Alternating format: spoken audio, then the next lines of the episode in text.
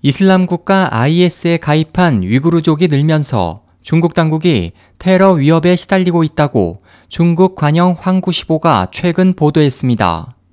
중국 당국은 프랑스 파리 테러 발생 하루 만인 14일 신장 우르무치 공항에서 여객기에 탑승한 위구르족 2명을 테러 혐의로 체포했습니다.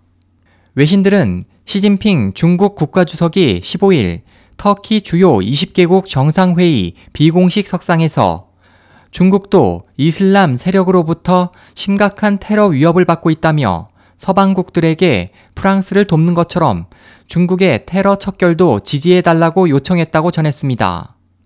같은 날 중국 공안은 공항, 철도역, 쇼핑몰, 학교 등 사회 주요 시설을 대상으로 테러 예방과 경계를 위해 총기, 위험 물질 등에 대한 감시 및 소포 안전 검사를 강화하겠다고 밝혔습니다. 중국 당국은 최근 IS에 가담하는 신장 분리 독립운동 세력이 크게 늘어 긴장하고 있습니다.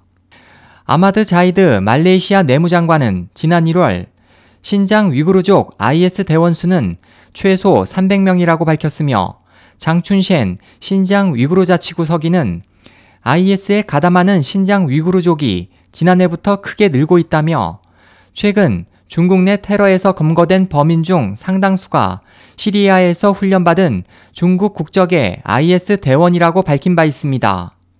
관영 황구시보는 IS에 가담하려는 위구르족들은 말레이시아에서 위조 여권을 구한 뒤 터키 등 제3국을 거쳐 시리아나 이라크로 잠입한다며 지난해 10월 IS에 가담하려는 155명의 위구르족이 말레이시아에 불법 입국해 적발됐고 올 4월에는 터키 IS 모집책이 5만 권의 위조 터키 여권을 위구르족의 IS 가담을 위해 중국에 보냈습니다.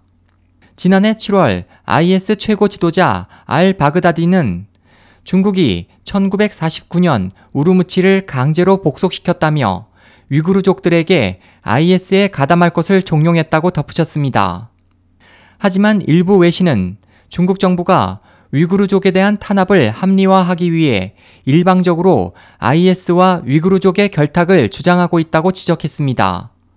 SOH 희망지성 국제방송 홍승일이었습니다.